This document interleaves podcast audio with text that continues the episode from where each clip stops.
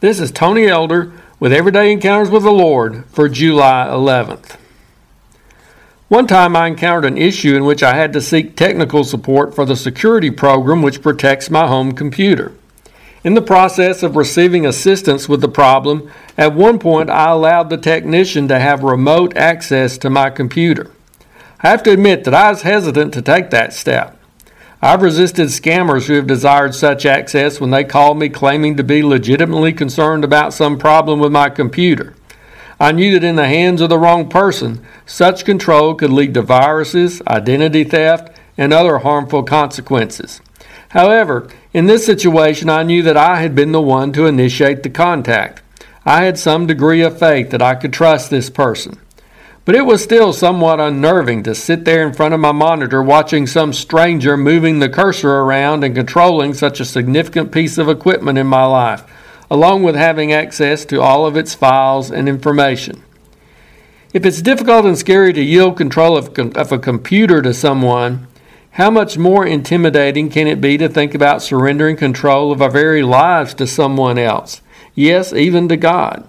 We may like the idea of God being part of our lives. We're grateful to be able to go to Him for help when we get into trouble.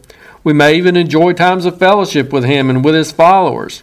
We might invite Him into our lives and grant Him access up to a certain point. However, we still like to be the one in control. If God tries to lead us in a direction we don't like, or if He tells us to do something that's hard or goes against our preferences, we want to be able to pull the plug on that plan or to shut it down. We're willing to accept God as a trusted advisor, but we aren't willing to give him total control.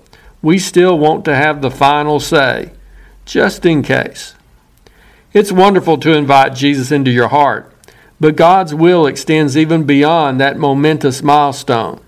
He also calls his followers to completely yield themselves to him as Lord of their lives.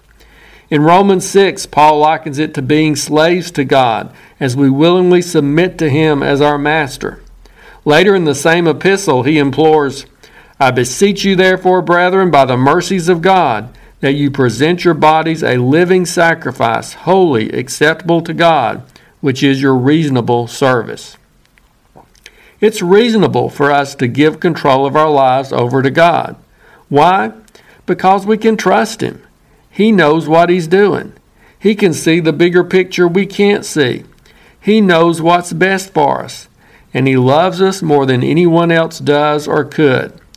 It wouldn't be reasonable to turn over the control of our life to just anybody. It would be foolish to put such power in the hands of most people. However, it's the wisest move possible to give God such access. He will always take us down the pathway that will prove to be the right one and the best one. Would you be willing to take that step today? Lord, I'm going to take my hands off and let you call the shots from now on. Wherever you lead, I'll follow. Whatever you want me to do, I'll obey. I'm yours completely and without reservation. Let's trust God enough to let Him have full control. If you're interested, Everyday Encounters with the Lord is available in both book and ebook formats. Now I pray that you'll encounter the Lord today in your own everyday experiences.